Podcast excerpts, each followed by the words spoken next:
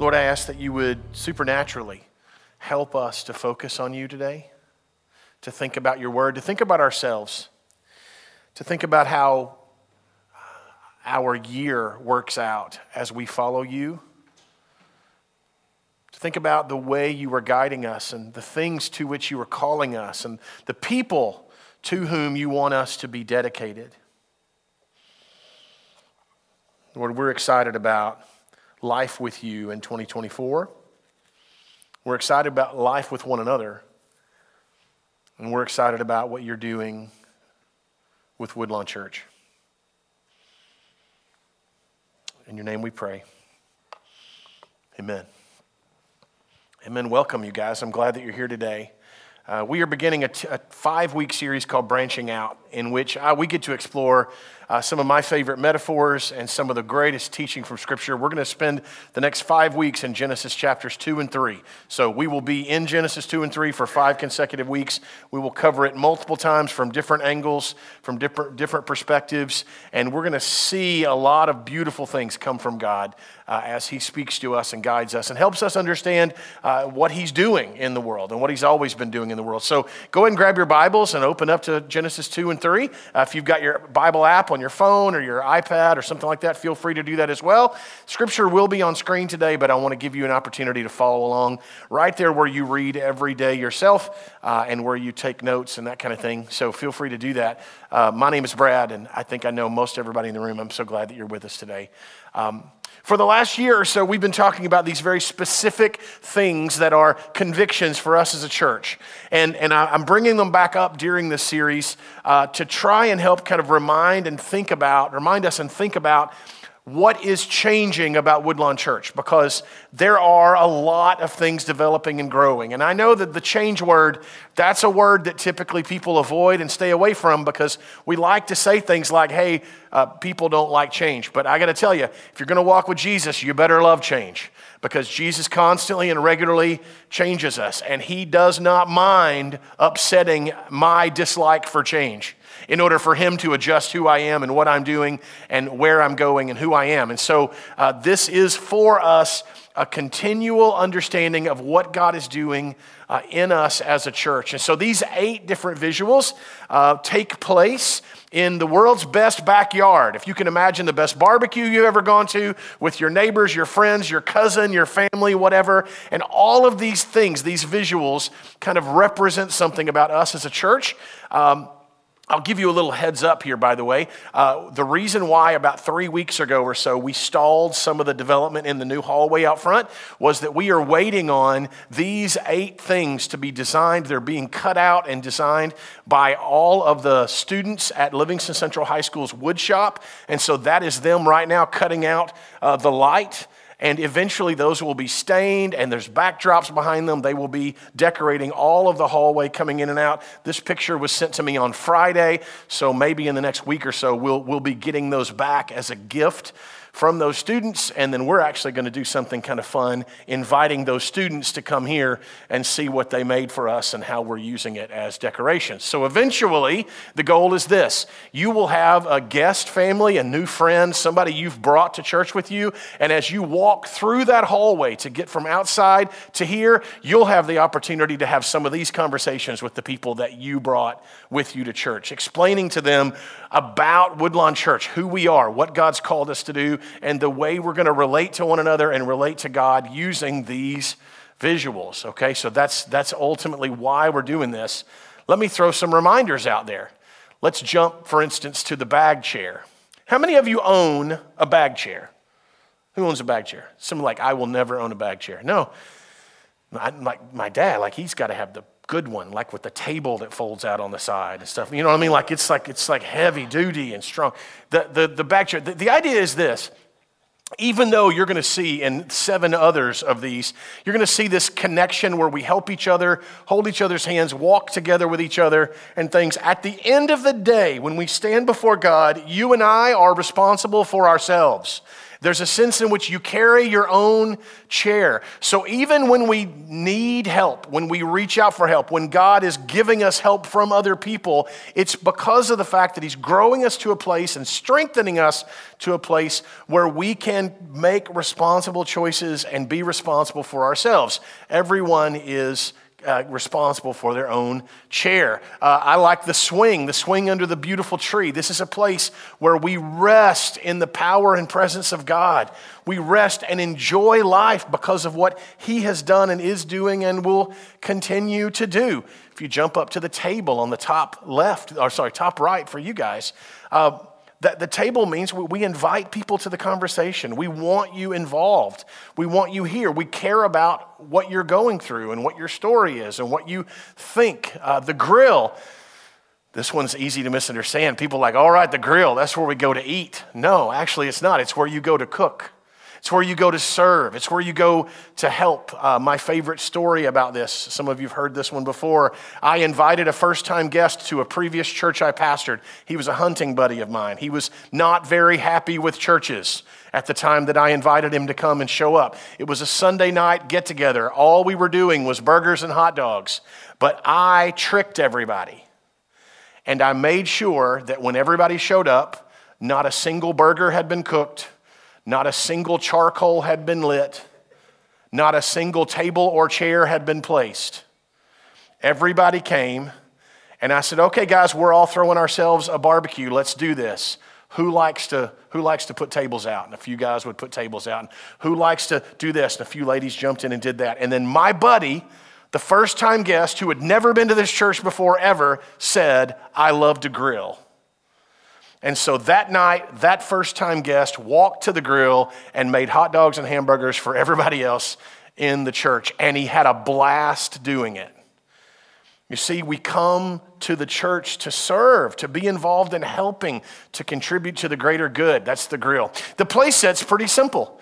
We are multi generational. Now, I'm saying something that's not quite true yet, right?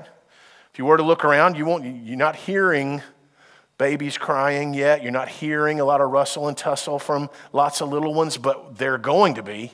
That is a change that God's making us, and it's a helpful thing. I love it when someone comes to me at the end of a service and says, I'm so sorry that my toddler made a little noise in the service today. I, I just, I, next week, I'll just make sure he's not here. And I'm like, no, no, I mean, maybe there are limits to what kind of noise we're talking about, but for the most part, the answer to that is always no. And I like to say, if I can't outpreach your two year old, then I need a new job.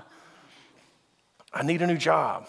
We want children and families and parents and grandparents and great grandparents who together are walking with the Lord in a multi generational church.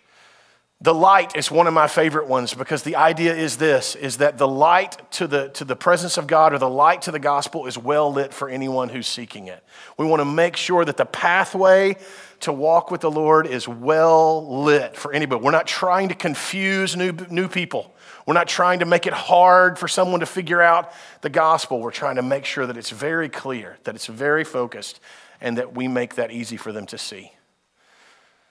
The fire represents gathering close together when things get hot, when things get hard, when someone faces loss, when someone deals with trauma, that we gather around that fire with them so that no one faces the hot times, the hard times alone. And the last one is the fireworks, man. It's what we expect from God. We pray expecting fireworks. We don't pray expecting God to just maybe make something bearable. We pray expecting God to make something amazing, to, to do something beautiful. That's who we are as a church, that we expect great things from God when we talk to Him and look to Him and follow Him. So, we'll, as we showed you earlier, we'll be lining the hallway with those same visuals this year, all as thinking through this idea of branching out. What does it mean for us as a church to branch out and do what God is calling us to do in the neighborhood uh, and in this community and in McCracken County and in Western Kentucky as, as a whole? You guys ready for that? Okay, so there's a visual I could have used that I didn't. So, I'm going to, just for one day, just for one day, just for today, I'm going to add a ninth, okay? And that would be these. I'm not a very good gardener. Uh, we, we, like, I stopped buying Stephanie and I things for Mother's Day and Father's Day and Arbor Day and birthdays and because we kill them. We're fairly how many of you are like really like green thumbed? Like you're really like seriously good at this. Got a few green thumbs in the room. Hi, Stephanie, you got a green thumb? Man, I, that would be, you know, not my Stephanie. We, we are not green thumbed people. We are not. Um, I'm told, as a non green thumbed person, that not only do you need to plant and water and provide sunlight and have good soil for the, the thing that you're wanting to grow, but then at certain times of the year and in certain places and in certain ways, you actually have to clip away certain things in order to provide light for, space for, momentum for those things that you really do want, right? And so in our lives, in our individual walks with God, God prunes us. He does.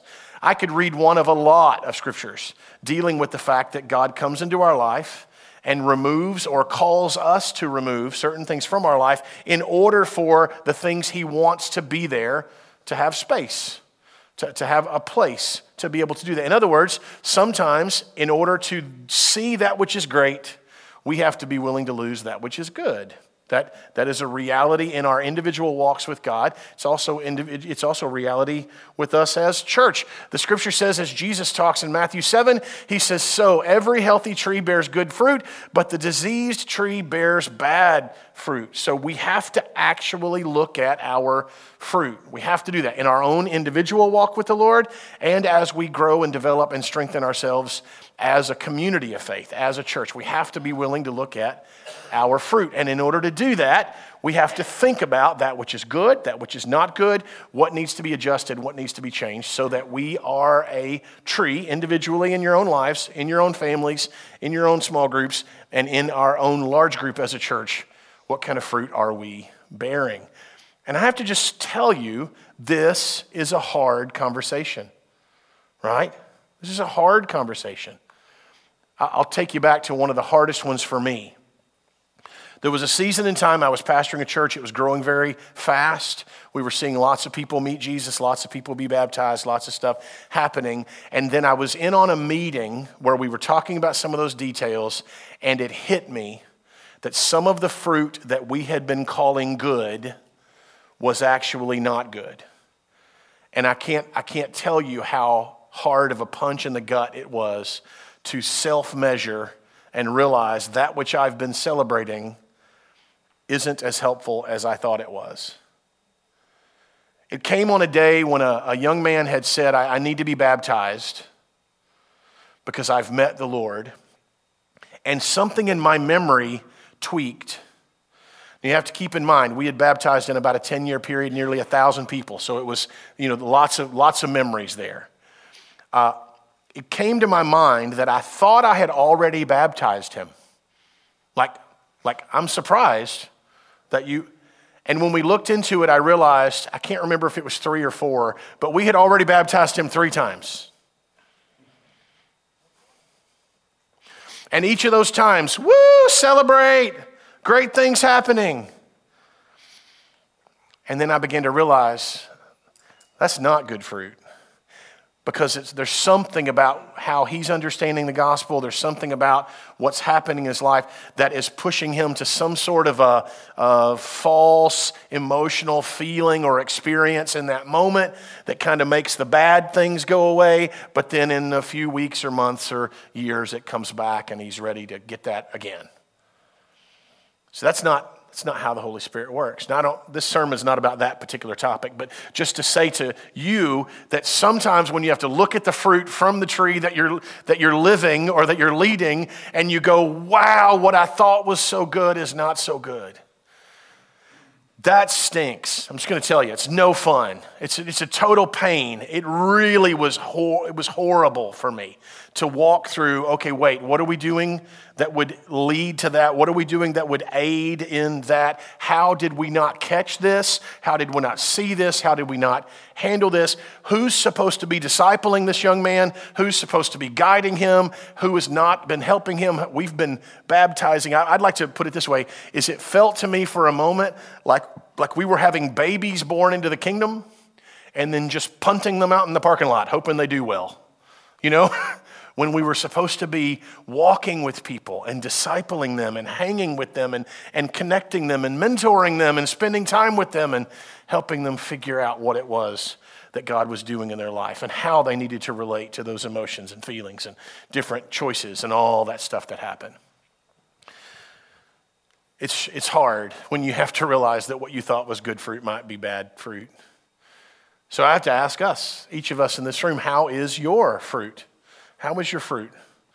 The, the fruit of your life, the things that are coming from your relationships, the things that are coming from your, uh, your interactions with people, the things that are coming from the way you worship the Lord, the way you connect others to the Lord, the, the way that you walk with Him. What is your fruit? And maybe the bigger question might be do, do you sense that you're flourishing? You see, sometimes as a Westerner, as an American, we read the story producing good fruit as if it's just about production. You know, like, let me, let me make sure I get this one clear because this is important, okay? Is, is a, a good fruit means that you're making stuff happen, measurable stuff that's happening, and you can go to God and go, look what I did. I did good stuff, all this good fruit that came from my life. Well, Part of this visual is production, but part of this visual is not so much production as it is flourishing. You see, you love an orange tree because you get oranges from it. But even if you're not getting oranges from it, there's something wrong internally to an orange tree if there are no oranges. This is not just about production, it's also about health and, and, and, and, and ultimately internal flourishing. Are you flourishing? And if you're not flourishing, you're like a whole lot of other people who have had to go, Lord, I'm not sure I'm flourishing right now. I'm not sure I'm flourishing. Lord, I, I, what do I do next? What, what is my step? Lord, how can you bring grace into my life to give me this next step toward flourishing? So, sometimes our concern is that we believe what I'm going to call for today the myth of more. We just need more. If we, if we had more of that thing, whatever that is, if we had more, then we would be flourishing. If we had more of this or that or some other thing, that would mean that we're flourishing. And so we, we set out to try to find a way to get more. Think of it for a second.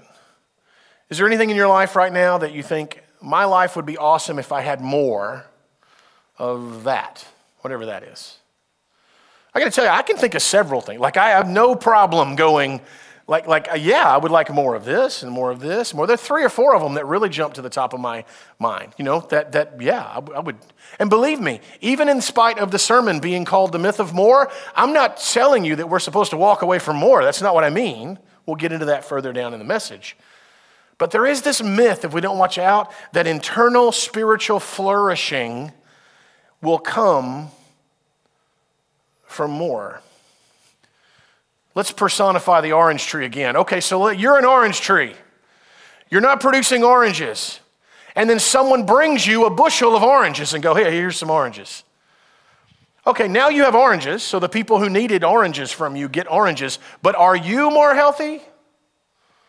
No, you're still not producing oranges and you're an orange tree, right? So someone giving you more doesn't mean that you are flourishing internally the way that God wants us to do. So, we're going to call that the myth of more, and we're going to spend some time looking into it as we look at Genesis, specifically chapters 2 and 3 today. So, if you've got your Bibles open, I'm actually going to read from Genesis 1 for just a second, just the first little bit, and then we'll be right in Genesis 2. The very first words in the Bible in the beginning, God created the heavens and the earth right? The heavens and the earth. In the beginning, God created the heavens and the earth. I told you recently that any sharing of the gospel that separates uh, creation from what God's doing now is a mistake. It's, it's, it's, it's limiting of what we do in our understanding of God. He starts as our creator. So jump over with me to chapter 2. Chapter 2, Genesis chapter 2, is another way of telling the creation story. So, Genesis 1, we have this most likely chronological step by step through the six days of creation. That's Genesis 1. In Genesis 2, it's as if the writer goes back and says, Let me tell you the same story, but in a different way. It's kind of what's happening here. A lot less detail, a lot more interesting focus on some specific things. He says this Thus, the heavens and the earth were finished and all the host of them. And on the seventh day, God finished his work that he had done, and he rested on the seventh day from all of his work that he had done. So God blessed the seventh day and made it holy, because on it God rested from all his work that he has done in creation. Now, from that passage and a lot of others that go along with it, that's where we get the idea of there being a Sabbath day where we come together to worship the Lord, to rest in him, to celebrate him, those kinds of things. That's where that, that's where that comes from.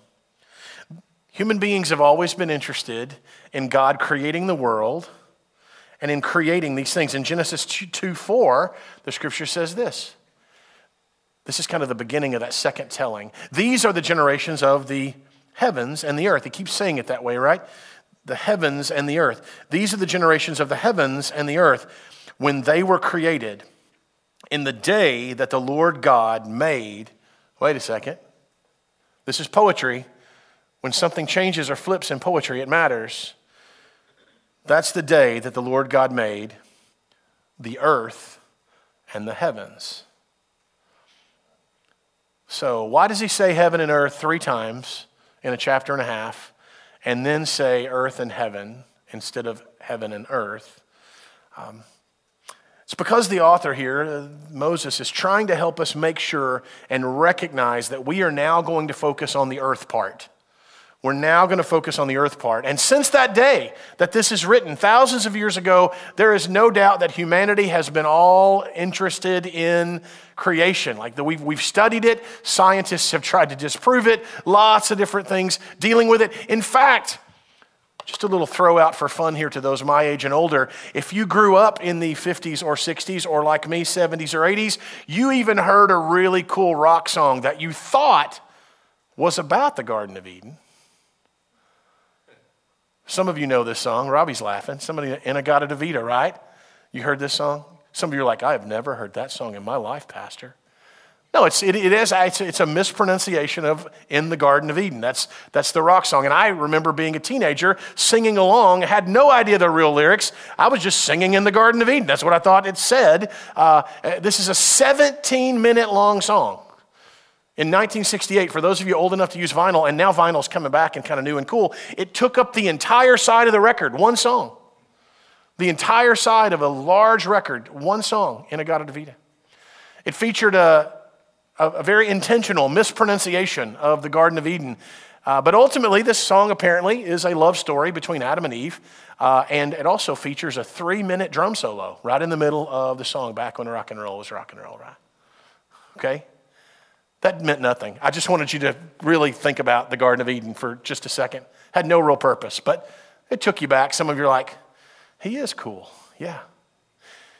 Genesis 2, verse 5 and following says this When no bush of the field was yet in the land, and no small plant of the field had yet sprung up. So we're not in a garden yet, right? You're looking at my garden after I tried to make it a garden at this point, right? No, no field in the land, no small plant in the field, nothing sprung up, nothing's growing. That's my garden in May, right there. That's, that's what I got. For the Lord God has not caused it to rain on the land, and there was no man to work the ground. And a mist was going up from the land and was watering the whole face of the ground. Then the Lord God formed the man of dust or from dirt he formed him from the ground, and he breathed into his nostrils the breath of life, and the man became a living creature. And the Lord God planted a garden in Eden in the east. And there he put the man whom he had formed. So God turns, in the story of creation, God turns an empty desert wasteland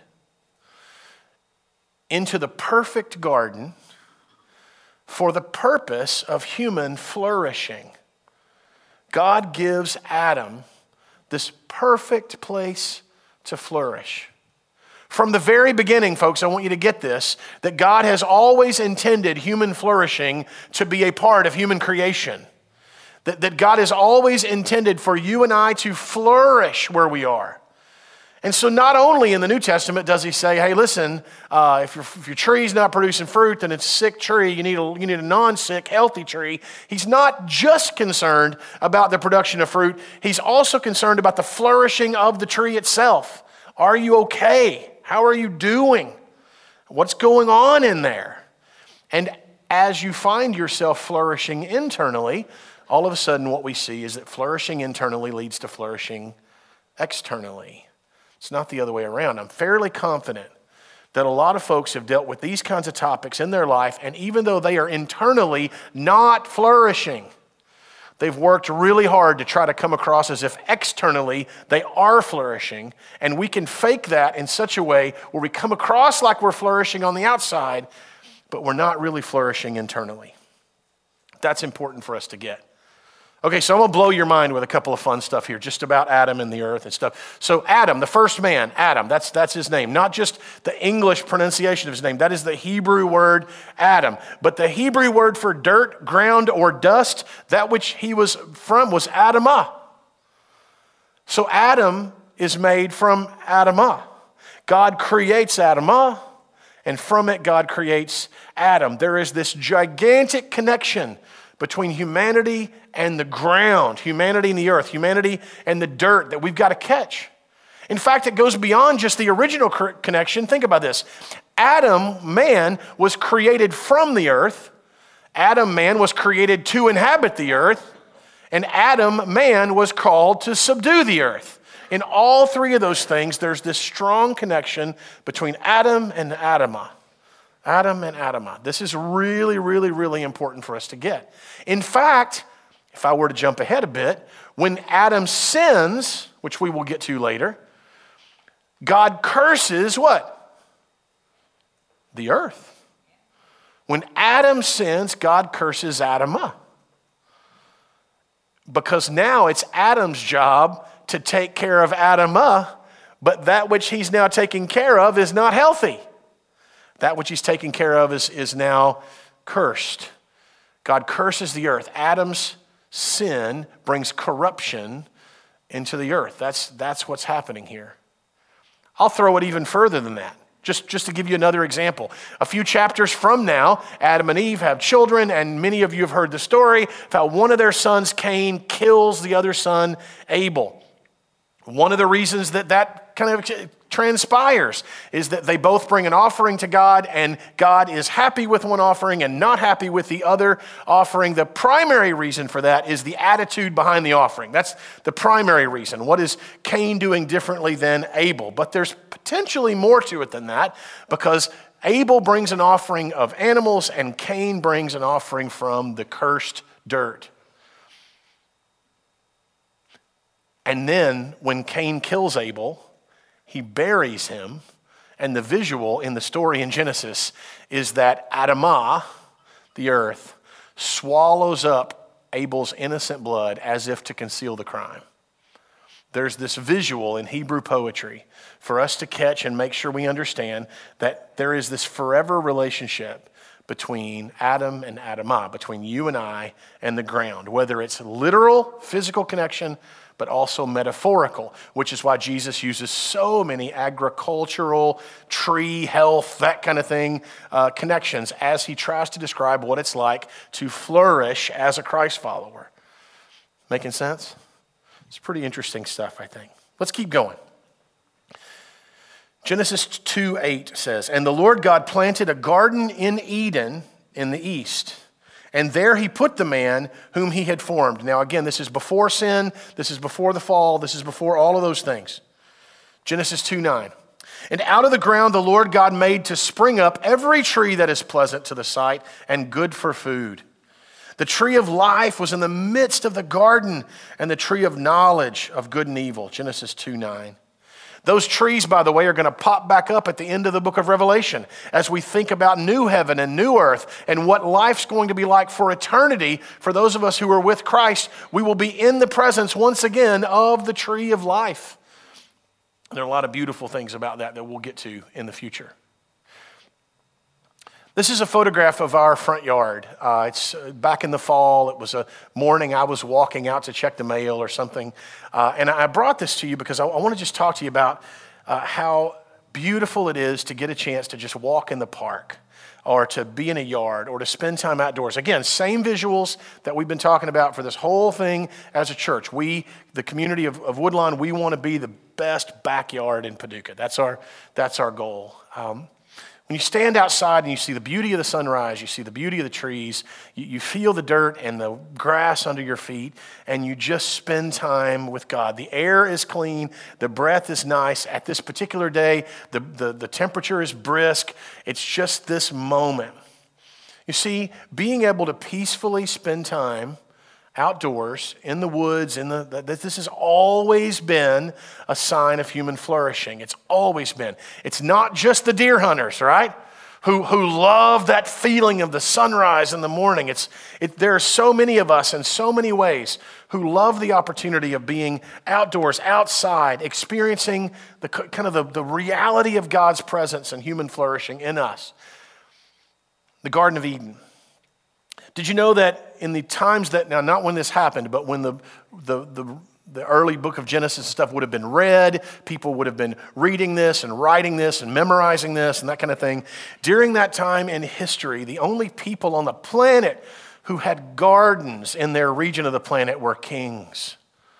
They were the only ones who had gardens. So when, when, when people would hear that God, the king of the universe, the creator of the world, created a garden and gave it to Adam, and Adam and Eve had a garden that they got to live in, the visual for them is that God treated them like kings. He treated them like kings. He gave them everything that they could possibly need. In fact, the Hebrew word Eden is more readily translated in English as abundance. He gave them more than they could ever want or need. He gave them abundance. This is just beautiful stuff here. If I keep going in verse 10 and following, it says, A river flowed out of Eden to water the garden, and there it divided and became four rivers. One of the two reasons why the church that I planted years ago was called Four Rivers uh, was that the Four Rivers of Eden. Also, there are four rivers right here in Western Kentucky. So that's a, another really good, interesting twist in all of this. The name of the first is the Pishon. It is the one that flowed around the whole land of Havilah, where there is gold and in verses uh, 12 through 14. And the gold of that land is good. Bdellium and onyx stones are there. The name of the second river is Gihon. It's the one that flowed around the whole land of Cush. And the gold of that land is good. Bdellium and ox, onyx stone are there. And the name of the third river is the Tigris, which flows east of Assyria. And the fourth river is the river Euphrates. This is one artist rendering of one of those rivers. Uh, the visual for this is to help us be reminded that fresh water is always a part of abundance. When we get to the end of book of Revelation and we deal with what life in abundance with God is like, we are in the midst of the river of life, the freshest and greatest of water. These visuals for us are important that we get and that we know and that we recognize. God is bringing you fresh water. In fact, one of the ways in which we talk about the Holy Spirit living in us is this fresh water or fresh breeze from Him, right? This is where abundance grows as you and I experience more and more time with these things with God. Let me keep reading. Verse 15 says this The Lord God took the man and put him in the Garden of Eden to work it and keep it. And the Lord God commanded the man, saying, You may surely eat of every tree of the garden. But of the tree of knowledge of good and evil you shall not eat, for in the day that you eat of it you shall surely die. Thing that uh, you should know about this story, some of you probably have heard this before. If you haven't, uh, do you notice who God tells the command to? See, Eve's not in the story yet, just Adam. So at this point in the story, God gives the command about what tree to stay away from to Adam. And although it's not written for us in the text, it will later be Adam's responsibility to tell Eve what God has said. A lot of folks like to blame Eve for moving forward on uh, the, the fruit by herself, all on her own. But the Bible not only tells us that she's not the one who received the original command, we also know that while she did what she did, Adam was right there with her. Okay, so just say that to say not to take responsibility away from Adam in the process of this. He says, You shall not eat, for in that day that you eat of it, you shall surely die right? Pay attention to what he says. You see, God provided Adam and Eve a wonderful life together with him in a garden that he named abundance. That's what God did for Adam and Eve, and that's what God is still doing for people as we meet him and follow him and end up with him in eternity in the new heaven and new earth one day. in comes the new character.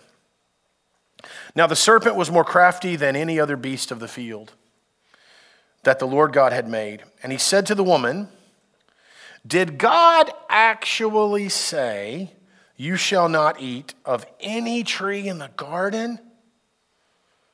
And the woman said to the serpent, We may not eat of the fruit of the trees in the garden. But God said, You shall, I'm sorry, we may eat of any of the trees of the fruit of the garden, but God said, You shall not eat of the fruit of the tree that is in the midst of the garden. And then Eve adds something that wasn't in the text. She adds, Neither shall you touch it, lest you die.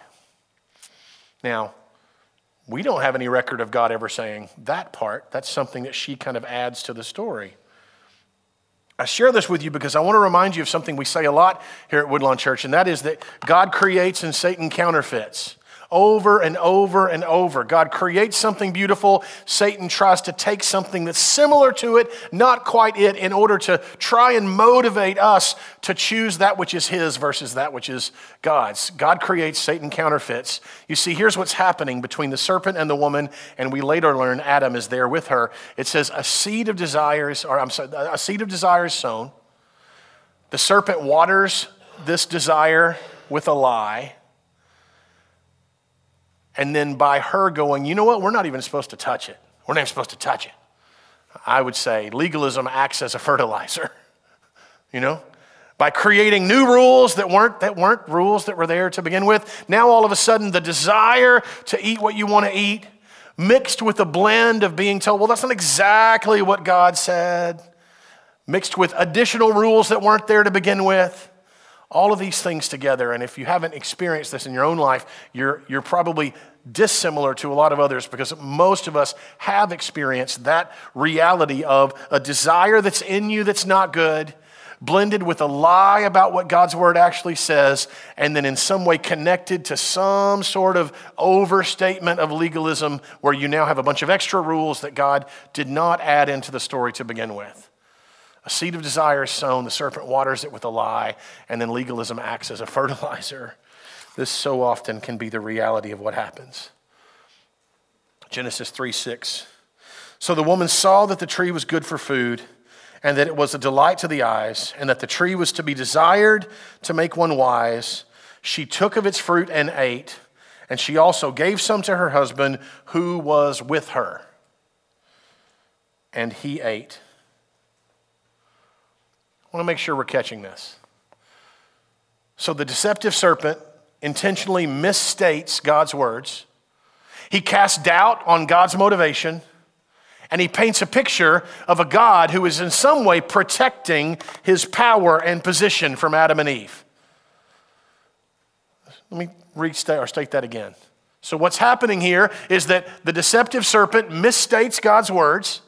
He casts doubt on God's motivation, and he paints a picture of a God who is protecting his power and his position instead of protecting the human flourishing that he has brought to give to Adam and Eve. And it's from that perspective that a human being would believe wait a second, this God who created me is hiding something from me.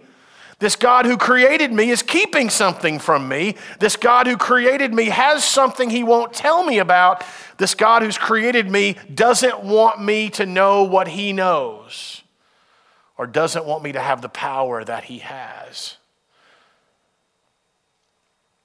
If you spend time in the text of Scripture talking to us about the fall of Satan, you'll see that these are the same kind of lies Satan told himself. That there's more for me in this there's more for me than what God is letting me have.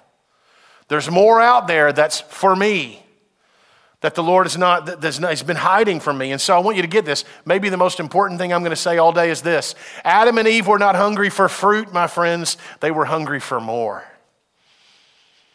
They were hungry for more. Is there something out there that God's keeping from me? That God's not letting me have? That if I do this thing that God told me not to do, but if I do it, then I'm going to get something that I'm not going to get if I don't do it, and I want it. I want the thing that I'm going to get by doing the thing that God told me not to do, and because I want more of whatever that is, I'm going to ignore what God has said and stop really believing and trusting that God put me in a place and gave me guidance so that I would flourish. The temptation is that we end up taking our own thoughts about flourishing and placing them over God's thoughts about flourishing, so that instead of trusting Him to allow us to flourish, we start seeking our own pathways to flourishing and finding that more that we want. See, when you hunger for more, the tendency will be that you will worship the provision instead of worshiping the provider.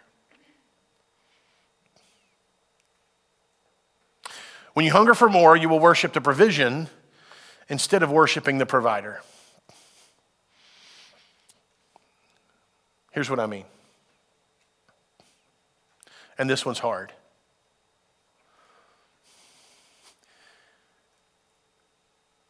When someone is sick, and we really want them to not be sick, there are at least two things that we're supposed to be seeking from God. One of them is the one that doesn't typically pop into mind for most people, and that is I want to seek God so that I would know Him so well, so that I would be drawn so close to Him, so that I would feel His presence so powerfully, so that I will have His peace so fulfilled in my life that if and when I lose this person who is sick, I'm going to be at peace because I trust God. At the same time, we're told that we should pray for that person's healing. That this person, according to the will of God, if it be the will of God, get better, feel better, be healed. But oftentimes, and this is, this is the temptation, okay? Oftentimes, we want the second one so badly that if we don't get what we wanted in the second one, then we miss out on the first one. And it's not an either or, it's a both and. But let me tell you something. At the end of the day, at the end of the day, none of us reach 200. Right? None of us reach probably 150. None of us reach probably 125. Most of us not going to reach 100. At the end of the day, loss happens. Human, temporal, here, loss happens. And when that happens, you and I have the opportunity, if we've been looking for both of those things as we walk with the Lord, to be so close to Him, to know His peace so greatly, to experience His love so strongly to live our life regardless of where your house is, right in the midst of an Eden type relationship with Him. That even when we experience loss, the peace and the power of God that passes all understanding is so strong within us that we still flourish. Am I making sense? If you don't watch out, you'll hunger for more so much that you'll worship the provision instead of the provider. And instead, we should worship the provider, knowing that he brings the provision. of human flourishing. Sometimes that looks differently than you want it to, but ultimately knowing Him and following Him. You see, what if less really is more? What if, what if I need to find myself in a place where instead of saying, I need more, I want more, can I have some more, I need more? What if, what if sometimes what we need to have is peace and hope right in the midst of where we already are? So, two words I'll share kind of as we close out today. One is this by pruning, cutting away the leaves, that kind of thing, one of the things that we do is that we give simplicity room to grow. We give simplicity room to grow in our lives. Here are a few quotes from some famous folks that you guys probably will enjoy. Uh, Thomas Merton, who, by the way, Thomas Merton was a Catholic monk in Kentucky, in Bardstown, Kentucky. Pretty famous in that world. Uh, he was most likely murdered uh, for some of the things he said about faith. It was during the Vietnam War, uh, and, and it's pretty interesting. So, you want to have some, a fun little read? Uh, Thomas Merton. Uh, that's an interesting story. Uh, he says, The hunger for more can become a haunting echo, drowning out the symphony of satisfaction that simplicity sings. I really like that quote. I think it's a really good one. A.W. Tozer, one of my favorite theologians, says this He says, Be careful. Any possession can become an idol before God.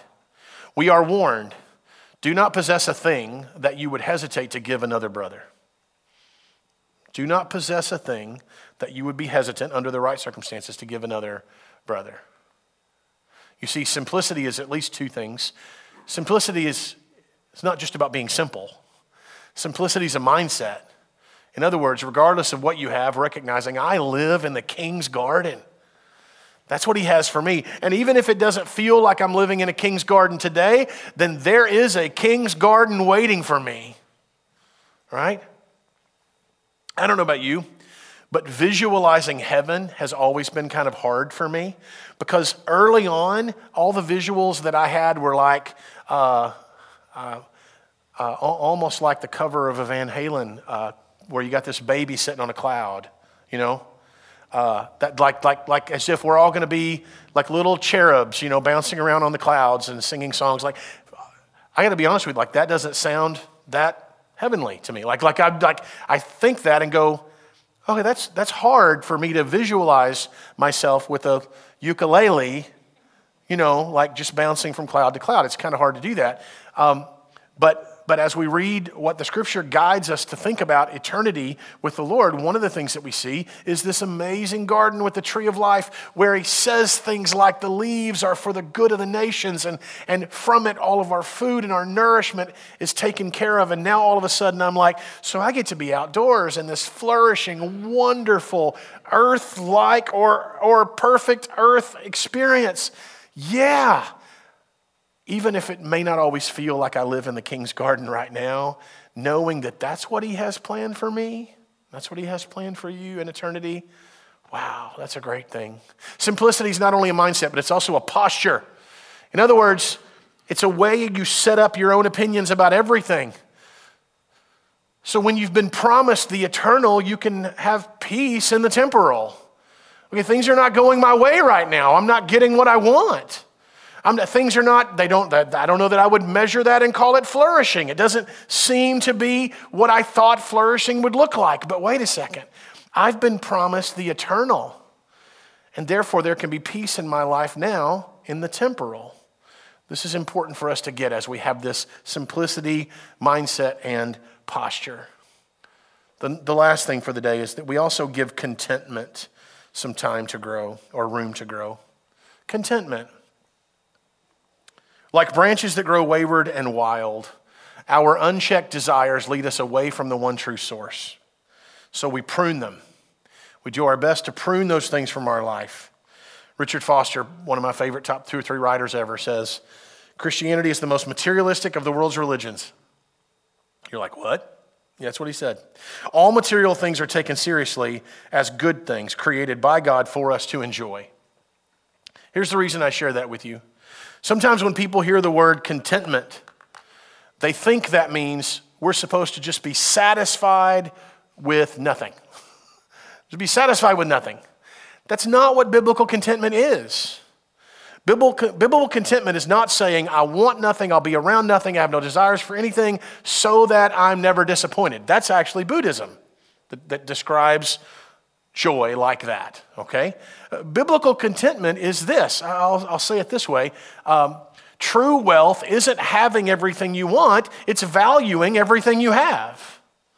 It's recognizing the blessings that God's brought into your life as He brings them and enjoying the things that you experience. That's contentment. A lack of contentment will cause you to overlook the things that you have in order to seek that which is more. And in the long run, you miss out on all the joy you could have had from the life that's been handed to you or that you've worked hard for or that you've developed. And in the process of doing so, you miss out on the joy God intended in your flourishing life because you're seeking more. Making sense? And again, I'm not saying that making a plan to do well financially or to grow your business, that's not what I mean by seeking more. But what I mean by seeking more is is pushing off your joy, hope, and contentment into the future so that you're not going to have joy, hope, and contentment until you get more. And if I could let, let you in on something, I'm going to tell you my experience in counseling and caring for people and in my own failures has been more never comes. Like, even if the more you thought you were looking for shows up, all of a sudden you recognize there's more. And then maybe God blesses you with that and you get that, and then guess what? There's more. If you push off your own flourishing until you attain more, then what you'll end up doing is constantly doing that. So that at the end of the day, you may have lots, but you don't have you. Today's message is not about money or resources or whatever, it's, it's about life. And when I talk about more, it could be talking about more money, more cars, more houses, but it could also be talking about more friendships, more, uh, you know, more social media presence, more prowess, more popularity. There's lots of mores out there. That's funny. But uh, lots of mores out there. Um, true wealth is, is, whether we're talking about emotional, spiritual, physical, is not about having everything you want, but it's about valuing everything you have. And the way today to, to recognize the beginning of branching out is to say, Lord, what in my life do I need to prune? What doesn't need to be there? This could be sin, where you go, you know what, Lord, you've been convicting me of that sin for a long time. It is time that I walk away and cut it off. Piece of advice there. If you will ask Jesus to do that in you, and submit yourself to His guidance instead of talking to Him like He's the principal at your high school and you're making promises. Oh, Lord, I promise I'll never do that again. Yes, you will. Yes, you will. God, I'm not going to do that anymore. Yes, you are. The, the secret to dealing with sin in your life is to say, Lord, I'm messed up. I need your grace. I need your hope. I need your peace. Lord, please take this from me which will include him giving you boundaries and guidelines that you should then not step across.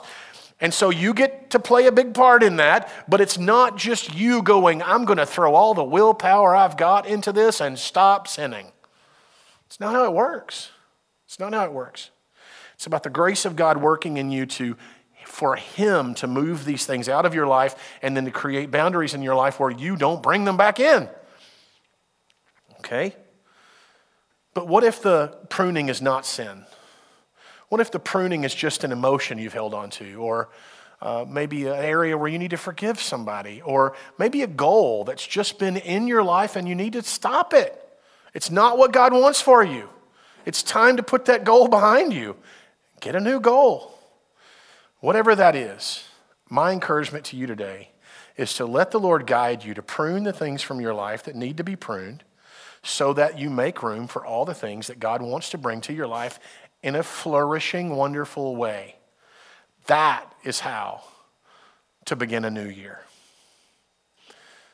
I don't know if anybody in the room has made resolutions or not. I don't discourage or encourage that. Some people do, some people don't. That's up to you.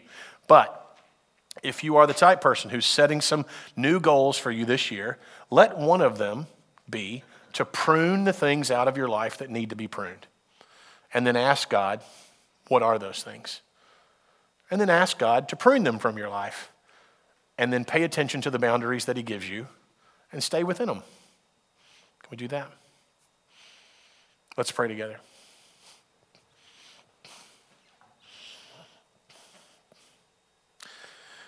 Before we pray, I want to tell you, I, I, had our ushers take up our offering before the sermon today because I did not want anybody in the room to think that my message was to try and get a big offering. It has nothing to do with that, okay? So that's why we went ahead and did that ahead of time. So, having said that, Lord Jesus, I ask that you would help us to prune that which needs to be pruned. And, and more so, Lord, than, than I don't want my words to put that on us, but Lord, we're asking you to do that in us. That you would prune that sin from us that so regularly holds us back. That you would prune that relationship from us that causes so much hurt and pain. That you would prune that emotional baggage, Lord. Prune that unforgiveness Lord, prune that horrible experience from our past that we keep letting shape our future. Prune us, Lord, so that we might become, become healthy trees, producing healthy fruit. Jesus, I trust you with this. And I know you are good. And we know you are powerful. And we know we need you and we trust you. You are the one who created for us the garden abundance and offered humanity its own flourishing. Lord, we want to flourish with you now. May we flourish with you now. In your name we pray. Amen. Would you stand with me? We've had more and more activity in our room for prayer in the back of the room over the last few months. It's a wonderful thing. Our goal is this just to give you an opportunity to not just kneel at an altar and have someone put their hand on your shoulder, but, but to actually pray with somebody or even share with somebody what it is that you're praying about. To talk about, you can even seek biblical guidance, help, counsel, those kinds of things. So, in just a moment, we'll have one or two of our uh, altar counselors go to the back of the room. They'll stand on the other side of those doors. And if you're in the room while we sing the next two songs and you need to pray with somebody or you've got something you need to share, I encourage you to go to the back of the room. You'll get privacy and you'll have the opportunity to pray with somebody. It may also be, though, that you just want to spend some time with the Lord in a very focused way. And this altar area in the front is yours to come and kneel. And, and if you do that, we encourage it. We'll give you your peace, we'll leave you alone, and we'll let you pray. Uh, it may be that you want to just stand right where you are or sit right where you are and celebrate the Lord and ask Him to move in your life, or even to just sing along with the song and worship Him and celebrate all that He's done and all that He's doing. Let's do that. Let's worship Him and respond to Him. Let's sing.